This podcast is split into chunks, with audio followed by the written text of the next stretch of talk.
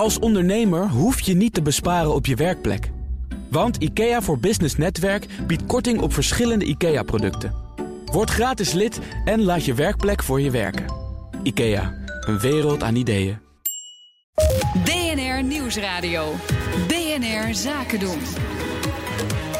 Thomas van Zeil. De VS en het Verenigd Koninkrijk ruzien over een digitale belasting voor techbedrijven. Maatregel waar trouwens ook de Europese Unie op zint. Eh, Dat en veel meer bespreek ik met het ondernemerspanel vandaag. En dat bestaat uit Mark Bart, Jurie van Alteren, eigenaar van Duurzaam Bedrijfsleven. En Ton van het Noordende, de CEO van Zero One Ventures. En nog altijd aanwezig en gelukkig maar mijn zakenpartner Marlies Dekkers. Welkom allen. Dank. Hoi.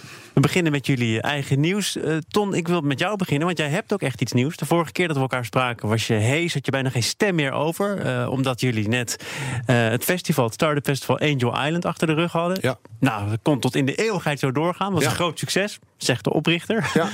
en eh, nu moet ik lezen, jullie zijn ermee gestopt. Ja, ik bedoel, je moet natuurlijk nooit naar de organisator zelf vragen of het succes was. Maar we hebben uiteindelijk eh, van de helft van het publiek een, een score gekregen van 8,6. En een Net Promoter Score van 52. Nou, dat De zegt misschien is nog steeds een beetje moeilijk. Nog steeds een beetje. En Nou, nu is het ontroering. nu is het ontroering. Maar nee, kijk, een normale score is 30. 52 betekent dat is ongeveer hetzelfde vergelijkbaar met het ten vragen van je vriendin of je man.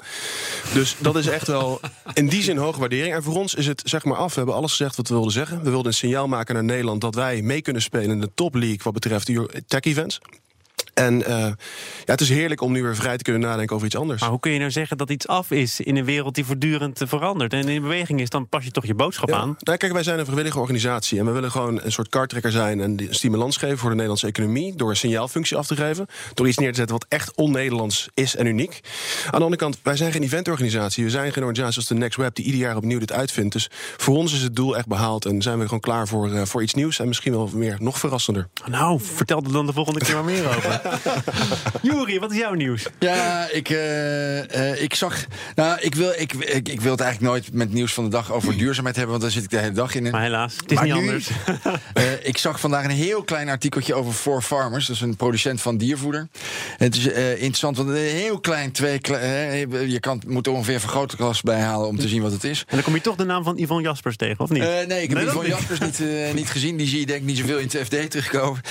Maar wat ik daar mooi vond, was dat ze, ze gaven een toelichting over de marktontwikkelingen. En daar zag je dat, eh, dat de resultaten tegenvielen. Omdat één, extreme droogte had plaatsgevonden. Waardoor natuurlijk die grondstoffen hoog geprijsd zijn. En twee, dat de binnenvaart enorme problemen heeft. Omdat er een lage waterstand is. En dat vind ik wel mooi om te zien. Want ik heb natuurlijk heel veel vrienden die helemaal niks met duurzaamheid hebben. En die zeggen volgens God, het is eigenlijk wel lekker hè, dat het een beetje warmer wordt. En dat je lekker eh, thuis kan blijven om eh, vakantie te vieren.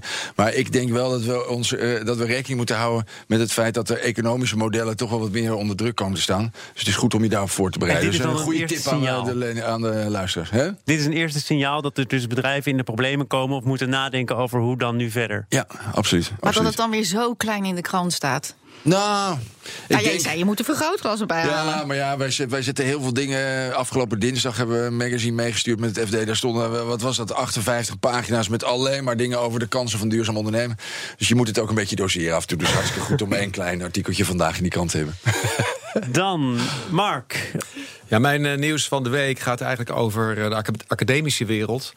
Het viel mij gewoon ontzettend op dat daar eh, een initiatief is waar ehm, de UVA, de economiefaculteit, eh mee bezig is. Room for Discussion heet dat. En daar hebben ze altijd de, de meest ja, bijzondere gasten die echt ertoe doen. En nu hadden ze een gasten uitgenodigd waar dan zeg maar, de academische wereld van op zijn achterste poten gaat staan. Althans, een groep binnen de UVA, namelijk UVA-medewerkers en ook studentenorganisaties. En die wilde ja, die meneer eigenlijk. Eh, ja, die mocht dan wel komen, maar moest een tweede spreker naast worden gezet om tegenwicht te bieden. En Ja, nu het gaat citeer om een ik. eh, psycholoog, hè? Om, om- Een psycholoog om Jordan eh, uit, eh, uit eh, Canada, Jordan Peterson. Om tegenwicht te bieden aan Petersons conservatieve, patriarchale, antifeministische, antiklimaatwetenschappelijke wereldbeschouwing. Ja, hij heeft ook nogal een mening. hè? Hij heeft een mening, maar ik, bedoel, ik, ik word heel erg ehm, somber en, en kriegel van eh, een academische wereld die niet open is voor discussie. Is Hè? Room for discussion. Het, de titel maar zegt maar het al. de leerlingen hadden hem toch ook uitgenodigd? Klopt. Ja. Ja, nee, maar was, deze antikracht was er dus. En hij reageerde al voor dat hij kwam, want hij is natuurlijk uiteindelijk gewoon geweest. En hij schreef eh, een brief, een hele lange brief, waarin hij dat helemaal fileerde, wat deze eh, mensen zeiden. En uiteindelijk sloot hij af met: Tot in Amsterdam, lafaards, lasteraars en totalitaire wannabes. Ja, een, eh, een, eh, een fitty zou je kunnen zeggen. Maar ik vind het wel, het is wel een patroon wat je ziet in een soort van academische wereld. Dat je geen tegengeluiden meer kan horen tegen de, de, de politieke correctheid. Uiteindelijk is er overigens geen tweede gast geweest. Nee, nee, en dat- hebben ze nee, gezegd, maar dat hebben ze ook meteen gezegd. Gaan we dus niet doen. Maar we stellen het eh, langer open voor vragen. Nou, Nou ja, ik, terecht. ik, ik vind ook bijvoorbeeld met de Zwarte Pieten discussie hebben ze zich ook helemaal niet oh, gemengd. doe dit nou niet. Nou ja, nee, maar ik bedoel, ze, ze mengen zich niet. Ik vind dat inderdaad de, de universiteit zich meer moet mengen, mengen in het maatschappelijk debat. Ja, maar ik vind wel dat de universiteit zich vooral niet moet afsluiten voor het debat van een andere kant dan de hunne. Ja. Wat, wat, wat, hebben jullie dit meegekregen? Want Nee, maar ik vind het wel heel mooi als je een hele lange brief schrij- eh, schrijft... dat je hem dan afsluit met die woorden. Dat vind ik echt fantastisch. Ja, en, en hij zat overal. Hij was, eh, Ja. Sowieso moet hij natuurlijk die trip ook, ook terugverdienen. Dus hij zat voor dure kaarten in het Nieuwe Lamar. Ja. En s'avonds zat hij bij RTL Late Night. Dus het is, en hij verkoopt een boek. Ik bedoel, het is, het is wel iemand die heel gekend is. En, ehm, en opeens dan ook door deze aandacht misschien Ja. juist wel extra... Bommetje vol die zaal, Ja, zag ja, ik ook foto's. Er kon echt helemaal niemand meer bij. 2000 man op de stream erbij. Dus overigens, dat, eh, eh, overigens overwegend, en dat past misschien ook bij het wereldbeeld van deze man, wel eh, witte mannen. Ja, dat is zijn ja, pleidooi. dat- dat- nee, maar dat is de UvA natuurlijk dan ook gewoon. Ik bedoel, laten we wel wezen. Goed. Volgend onderwerp. Eh, die, dat gaat over digitale belasting. Die grote techbedrijven vanaf eh, 2020 moeten gaan betalen over de omzet die ze in het Verenigd Koninkrijk realiseren. De Britten verwachten een opbrengst van 450 miljoen euro per jaar. Ton, wat vind jij daarvan? I mean, we hadden het net over politiek correctheid. Het politiek correcte antwoord hier is natuurlijk dat overheden gewoon moeten gaan samenwerken. Om, en te erkennen dat, dat, ehm, dat handel en, en, en commercie nu gewoon een globaal spel is. Eh, ja, de manier waarop de US weer reageert is typisch. Eh, dreigen met handels, eh, terugtrekken uit handelsakkoorden. Lijkt me niet de manier om te doen. Ik zou eerder kiezen voor overleg in, en, in plaats van direct een aanval. Maar het is ook al eerder ook al eh, opgevat als een middelvinger naar de Verenigde Staten, omdat die techbedrijven nou eenmaal allemaal uit Amerika komen. Ja, dat, is, dat, klopt. Het is gewoon. Kijk, eh, we hebben het dan vaak over GAFA, Google, Amazon, Facebook en, en, noem ze maar op, Alibaba. Deze partijen hebben in feite eh, gewoon een monopolie op een groot deel van alles wat te maken heeft met social. Facebook, weet je, 80% van het internetgebruik gaat via Facebook. Zelfs platformen als BNR en ook FD hebben eigenlijk hun grootste bereik via die partijen. Dus ja. Ze hebben daar, daar geen belasting over lokaal. En ik denk dat het logisch is dat daar een bepaalde verandering in plaatsvond. En, en 2, 3, 4 procent. Waar hebben we het over? Nou, nee, financieel hebben we het eigenlijk nergens over. Nee. Wat ik wel opvallend vind is inderdaad dat vanuit Amerika meteen als door een adder, adder gebeten wordt gereageerd. Terwijl het gaat over een paar bedrijven. Ja. Waarom zou de politiek daar meteen zo heel hard op moeten ageren? Dat, dat is één, maar goed, ze sorteren voor op onderhandelingen met de UK over een handelsverdrag. Ik bedoel, dat, dat, dat, dat is het. En eigenlijk, ik, dacht, ik hoorde het bericht en ik dacht, god, de UK als eerste. Terwijl die straks eh, geïsoleerd en wel dat, dat moeten doen. Je zou het eerder van Frankrijk verwachten of zo. Nou, maar dit soort ga je dieper geluiden daarin al heel duiken, erg lang Dan blijkt dat dit voorstel in Spanje al veel verder is. Gaat het overigens over 3 procent. Maar de UK doet het eigenlijk heel slim. Die rekenen 2 procent. Ja. en, eh, en de EU sowieso ook. Maar ik denk dat de maatregel op zich eh, eh, is helemaal niet zo belangrijk. Volgens mij is het gewoon het krachtenspel waarbij nu gekeken wordt... oké, met die brexit die eraan komt en die, en die nieuwe verdragen die gesloten moeten worden... hoe gaan we dit speelveld spelen? En er wordt natuurlijk eh, hoog spel gespeeld. Gezet. En, eh, als je het heel extreem zou plaatsen, dan kun je zeggen... dat zijn de stuiptrekkingen van een, ja, de oude economie... waarbij ja, de hegemonie en zeg maar, de, de soevereine staat... eigenlijk in principe geen functie meer heeft in het globale spel. En dat is gewoon, ja, dat klinkt heel zwaar... En, maar dat is gewoon wat er aan de hand is. Nou, Ja, dat is gewoon nog niet geüpdate. Daar zitten Nee. eigenlijk nog in een Nee, soort. het is nog heel eh, raar, ja. Nee, Oké, jongens, maar laten we wel wezen. eh, eh, Ik vind ook wel dat als je, als je het hebt over de nieuwe economie en de digitalisering versus de oude economie. En gewoon, de, de- eh, je kan wel zeggen, ja, het gaat allemaal veranderen en dat is allemaal zo meteen klaar. Maar je zal altijd producten moeten laten produceren. Dus daar, en daar wordt, wordt belasting over gegeven, worden eh, heffingen over. eh, Dus dat- dan is het eh, terecht dat je ook op die digitaliseren, eh, gedigitaliseerde wereld. eh, Ja, aan de andere kant, ik heb, ik heb Of ons- je moet het ons- niet doen. Ons bedrijf zit in Londen en in, in Amsterdam. En met Angel Island hebben we een team van, van 12 nationaliteiten. En sommigen hebben gewoon moeite om een visa te krijgen. Sommigen moeten hier een aparte BV openen. Ik vind het vrij complex. En ondernemers herkennen landsgrenzen helemaal niet meer. Ik bedoel, we praten allemaal in dezelfde taal.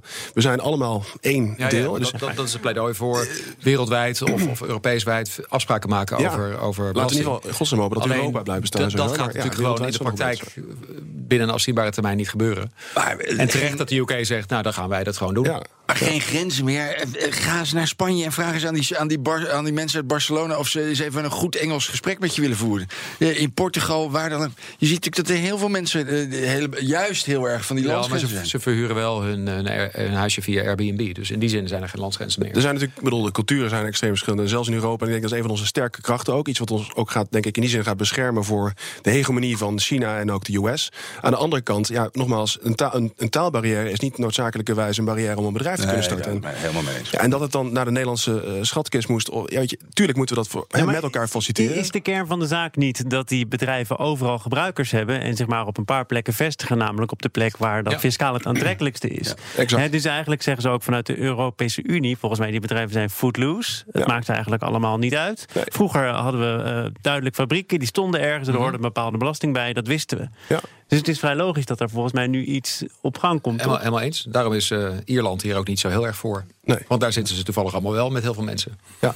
En jij zegt dus eigenlijk, Mark, dat de, de Britten het goed doen. Die komen nu met een voorstel. Aan de andere kant dacht ik, ja, Nou ja, kijk, ik vind het gewoon wel een statement. En, en, en, en als Engeland het doet, dan reageert Amerika wel. Als Spanje dit roept, dan blijft het eigenlijk stil. Maar ze hebben elkaar toch zometeen eh, meer dan ooit eh, nodig. Ja, ik dacht juist daarom. dat er de afgelopen maanden toenadering was... om ervoor te zorgen dat eh, de Britten Ja. door de Amerikanen warm welkom werden ja, geheten. als je gaat onderhandelen, dan heb je natuurlijk ook een, een startpunt nodig. Dus dit ligt er nu maar. Dan, mo- dan moeten ze nog meer eens maar van tafel zien te krijgen. Jo, en ik denk dat we, dat we hier aan tafel echt geen weet hebben van die beerput van wereldpolitiek en het spel wat daar gespeeld wordt om dingen geregeld te krijgen. Dus eh, Nou, je moet ons niet onderschatten. ja, bij BNR hebben ze het goed in de gaten. We praten zo meteen verder over Travelbird. Daar ging het afgelopen week niet goed mee. BNR Nieuwsradio. BNR Zaken doen. Het woord is aan het ondernemerspanel en dat bestaat uit Jury van Alteren, eigenaar van Duurzaam Bedrijfsleven, Tom van het Noordende, de CEO van investeringsmaatschappij Zero One Ventures, en Mark Berensen, directeur en partner bij Start. Zakenpartner is Marlies Dekkers en we gaan naar misschien wel het ondernemersnieuws van de week, namelijk dat Travelbird, de reisorganisatie met meer dan 300 werknemers, uitstel van betaling aanvraagt. Veel over gezegd en geschreven, ook de afgelopen jaren goed gevolgd. Dat eh, bedrijf was een van de pareltjes. Leek al een tijdje te ontsporen, iets minder te gaan. Hoe verrassend was dit eh, bijvoorbeeld voor jou, Jury? Ja, ik, eh, het, het verraste mij enorm. Zeker omdat de omzet helemaal niet verkeerd is. Maar je ziet toch dat er dus. eh, ja, dat er te weinig cash. de liquiditeit is dan natuurlijk eh, slecht. Dus dan is er of. eh, eh, eh, dan is er eigenlijk maar één conclusie. En dat is dat ze te veel geld uitgeven. Ja. En, veel, veel moeilijker moet je het van dan volgens mij niet maken. Dus dan hadden ze een beetje op de knip, eh, hand op de knip moeten gooien. Ja. Ja, nou kijk, wat, wat Travelbird Bird heeft gedaan. Ze hebben natuurlijk in 2015 eh, een aanrader aan boord gehaald, Rocket Internet. Die staat erom bekend dat ze als ze bedrijf eh, investeren, bijna, slash bijna overnemen. Dat ze in ieder geval ook veel een sterk mandaat willen. Dan gaan ze eigenlijk het bedrijf helemaal opnieuw inrichten met country managers voor snelle en goede schaal. Als er dan geen kapitaal bij komt en je bent seizoensgebonden met een product en je hebt eh, weinig retentie op je klanten. En je moet ook nog eens een keer een workforce van 300 man aannemen in een periode van twee jaar. Ja, en je kunt je cultuur niet bewaken. Dan, we weten natuurlijk niet exact wat er gebeurt totdat de oprichters het gaan vertellen. Maar ik zie wel een aantal factoren waardoor dit uiteindelijk kan ontsporen. Maar jij wijst, dus, jij wijst dus naar die, eh die aandeelactivistische... Het zou zomaar kunnen dat, kijk, Rocket staat bekend om een vrij agressieve eh, aanpak. Tegenovergestelde wat eigenlijk ik zou willen voorstellen om een gezonde manier een bedrijf te laten groeien. Aan de andere kant laat ze tot op heden nog steeds zien en ze kunnen nog steeds fondsen ophalen. Bedrijven als De- Deliveroo en dergelijke, die functioneren daar op dat model nog steeds. Het kan zomaar zijn dat de Nederlandse oprichters daar meer moeite mee hadden.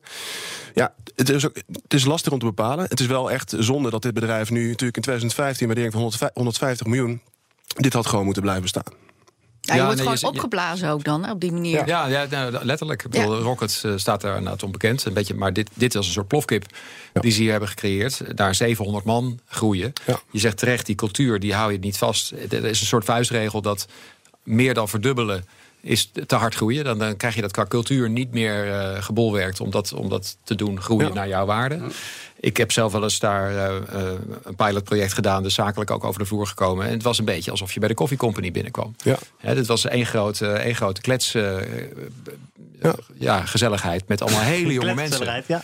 Die, die eigenlijk niet zo goed wisten wat ze nou eigenlijk aan het doen waren. Of weinig mandaat hadden. Of, of ja, zoekende waren. En ik denk dat dat ook...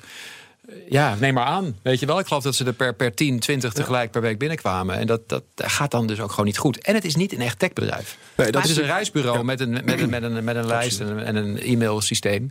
Maar het is natuurlijk niet een heel schaalbaar Maar techbedrijf. hoeveel bedrijven zijn nu op die manier al kapot gemaakt? Nou, ze maken, en ik bedoel, er wordt niks kapot gemaakt. Het zijn natuurlijk de, de ondernemers zelf die, die nee, het maar uiteindelijk niet wel hebben gered. door, door een bedrijf dat een bedrijf, weet je, eh, er komt een nieuwe investeerder in, die gaat het gewoon ja, Ja, maar te ik hard vind dat wel. groeien. Daar ben je zelf bij, hè? Rocket, daar weet je van hoe ze dit doen. En je, te- je tekent zelf dat termsheet. En je bent zelf zo happig op die, op die investering. Tuurlijk, En maar je als gelooft je, in je product, Ja. dus je, wil- je denkt... ja, laat ja, moet je niet laten hoeveel zeggen, heb we je zijn nog? Hoeveel zeggingskracht heb je nog? Nou, Ja, kijk, maar daar ben je ook bij, hè? In principe, kijk, Rock-. Rocket had een belang van eh, ergens onder de 20%, 16 of 17%. En daarmee hebben ze natuurlijk wel inspraak en zeggenschap in de boardroom. Uiteindelijk is het die ondernemer die uiteindelijk nog steeds die beslissingen maakt. Ik denk, wat hier ook bij meespeelt, en, en jij zei het al Mark, is het is geen technologiebedrijf. Het is een low technology, high market risk. En die bedrijven staan erom bekend dat je veel kapitaal nodig hebt om snel te groeien. Kijk maar naar partijen als Uber, kijk maar naar Grab in het Ja. in Azië. Hetzelfde geldt voor eh, bedrijven die nu opkomen in het gebied van eh, food and delivery. Ja, als je dus niet zeg maar die 100, 200 miljoen ophaalt om die groei te financieren, eh, ja, dan houdt het gewoon inderdaad redelijk snel op. Hello Fresh is volgens mij ook een, eh, een Rocket. eh, Ja. Ja. Ja, maar als je een omzet draait van 200, wat was het, 200 miljoen of zo op jaarbasis? Wat draait zo'n, wat draait het uh, Travelbeurt?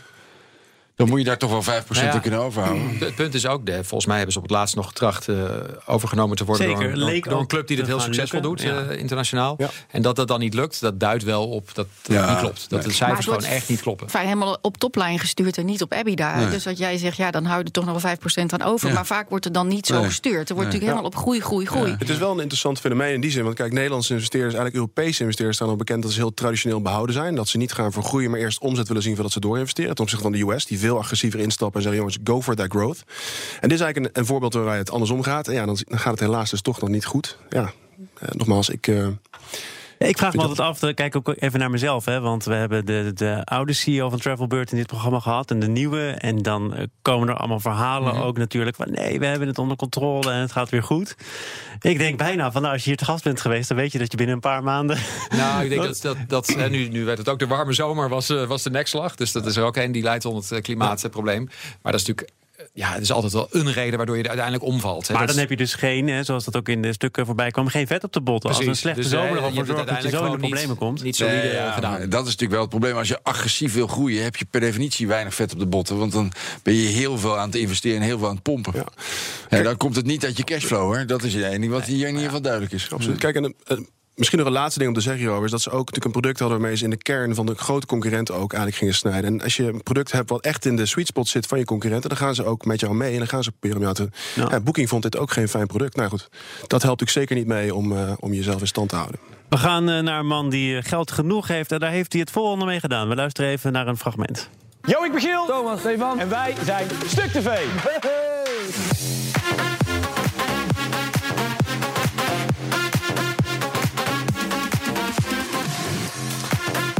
Voor de jongere luisteraars. Dit is een YouTube-kanaal. Dat is eh, gekocht door John de Mol. Drie mannen die opdrachten van kijkers uitvoeren... en ook series maken. 1,9 miljoen abonnees. Wie van jullie is zo'n abonnee? Ik vroeg het aan mijn dochter van 17 gisteravond. Zeg, ken jij Stuk TV? Ja, nee, pap, dat is voor kinderen van 11. Goed. Wie van jullie begrijpt wel, ook al is hij dan geen abonnee... dat John de Mol hier geld voor over heeft? We weten niet hoeveel trouwens. Oh ja, gaat het direct. Ja. begrijp ik wel, ja. Ik vind het fantastisch. eh, Absoluut. Ik bedoel, ja. lineair tv is natuurlijk iets wat gewoon niet meer bestaat voor iedereen onder de. eh, Iedereen millennial en alles wat eronder komt. Dus kijk, dat, dat hij uiteindelijk nu besluit om zich in te kopen, omdat zeg maar autonome groei niet werkt, ja, dan heb je alleen nog maar overnames om te doen. En ik denk dat het een hele goede keuze is, voor zover ik van de afstand kan zien. Eh, ineens een bereik van 2 miljoen erbij. Ze zijn populair. Eh, waarschijnlijk een goede prijs. Hoe lang ben je populair? Want ik denk dat zo'n Ja, is YouTube-kanaal net zo natuurlijk. gaat. eh, ja. Nou, ik denk dat je wel lang populair kan zijn. Maar ik, eh, de, de vraag is alleen een beetje: kan je daar echt geld mee verdienen? Of kan je daar geld mee verdienen omdat je eh, met z'n drieën zo'n zo'n dingetje opbouwt en eens wat eh, eh, en, en mooie filmpjes maakt? Zo'n Dus- dingetje opbouwt. Ja, Nou, het is natuurlijk best wel knap dat dingetje opgebouwd. Ja, maar nogmaals, je absoluut. staat toch te concurreren tegen een eh, Netflix... die net weer 2 miljard erin geïnvesteerd heeft. Dus het is wel voor mij een beetje water naar de zee dragen. Ik, ik denk wel dat dat een van de overwegingen misschien wel van de oprichter is geweest. Ik, ik weet niet, maar die producties zijn natuurlijk gewoon low cost gemaakt. En uiteindelijk willen ze misschien wel meer doen. En uiteindelijk heb je daar gewoon meer kapitaal voor nodig. Dus vanuit dat perspectief is het goed dat je aansluit bij een bedrijf... wat dat geld wel heeft om die nieuwe type producties mogelijk te maken. Hoe lang is het eigenlijk eh, nog promotie om bij een tv-bedrijf of een zender te werken? Want dat zei de oprichter pas geleden nog. Hè. Op dit moment staat tv gewoon nog hoger in de hiërarchie. ja, maar dat is ook omdat er een shift, eh, een generatiekanteling natuurlijk plaatsvindt. Je ziet natuurlijk dat er veel mensen nog tv kijken. En je ziet dat het heel veel effect heeft. Maar dat gaat natuurlijk wel een keer veranderen. En als je. Ik kan me wel voorstellen, als je, eh, als je bij eh, zo'n John de Mol. Die, gaat, die is natuurlijk aan het voorsorteren om een modern mediabedrijf te zijn. waarbij televisie een onderdeel is van de mediamix. En ik denk dat het Ja, ik onwijs vind, vind, ik vind dat de stukken nu pas een beetje op zijn plek vallen. Ik, had tot nu toe. En Stukken, ik heb, ik heb- mooi gevonden. Ja, ja ik, heb, ik heb John heel hoog zitten. ehm, ook als al- oud endermoller. Nee, maar, maar serieus. Maar hij, hij, kon, hij maakt eigenlijk een ouderwets mediabedrijf. Tot, tot voor kort. Met wel elementen van hè, eh, een nieuwe EMESA erbij, maar toch. ANP gekocht. Eh, ANP, maar radio, televisie.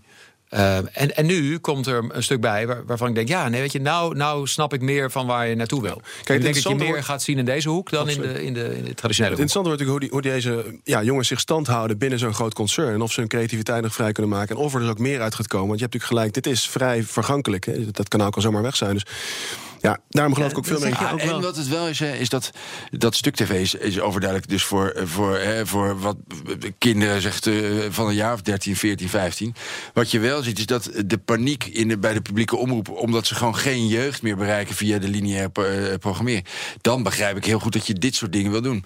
Ik zie niet heel snel dat je goede kwalitatieve programma's eh, creëert voor mensen die, eh, die overstappen aan het maken zijn van digitaal en niet lineair naar eh, of Ja, van lineair naar niet Netflix. het is wel een talentenbak hè, wat daar zit. Dus het Ja. is wel Ja, natuurlijk zeker, ook die, eh, eh, die jongens, en zo zie je er meer eh, op YouTube, die, die zijn echt ontzettend getalenteerd. Ja. Dus, en daar heeft John de Mol natuurlijk ook altijd een, Ja. een heel goed oog voor gehad. Voor op tijd mensen te scouten. En dan kan hij ze daarna neerzetten waar hij ze wil. Op welk platform. Of nou YouTube is, tv. Weet je, eens. hij, heeft, hij scout gewoon talent. En ik denk dat, hij, dat dat wel heel slim is. Misschien is dit wel wat Bart de Graaf een tijd geleden was met BNN. Kan heel goed. Zo, gaan we een tijdje terug. Nog even tot slot, hè, want dit is een ondernemerspanel. Die oprichter, Giel de Winter, wordt de directeur eh, bij de social afdeling van Talpa. En jij zei het al, is dat nou de dood in de pot? Als je dan directeur wordt bij zo'n groot bedrijf, eh, verlies je het dan een beetje? Of Nou, hoeft waar- dat waar- niet per se? Wat ik wel denk, ik hoop dat die jongen heel getalenteerd is, ook als, eh, als directeur. Dus eh, een host die het heel goed doet is één ding, maar, maar dat hij dit. Want, want ik hoop dat dit niet dan de, zeg maar, de laatste acquisitie is op dit terrein. Want je, dat je zegt al, ja, dit is nu even heel populair. Maar die jongens worden ook ouder, dus die krijgen ook minder aansluiting bij die. Er komt dan weer een volgend stuk tv. Ja. En er komt ook een volgend ondernemerspanel, eh, want dit zit erop. Namelijk, ik dank de gasten Tom van Noordende, Mark Berendsen en Jury van Alteren. En ik dank ook uiteraard mijn zakenpartner Marlies Dekkers. Een kleine update maakt een wereld van verschil. Daarom biedt IKEA voor Business Netwerk gratis snelle interieurtips en ideeën. Word gratis lid en laat je werkplek voor je werken. IKEA, een wereld aan ideeën.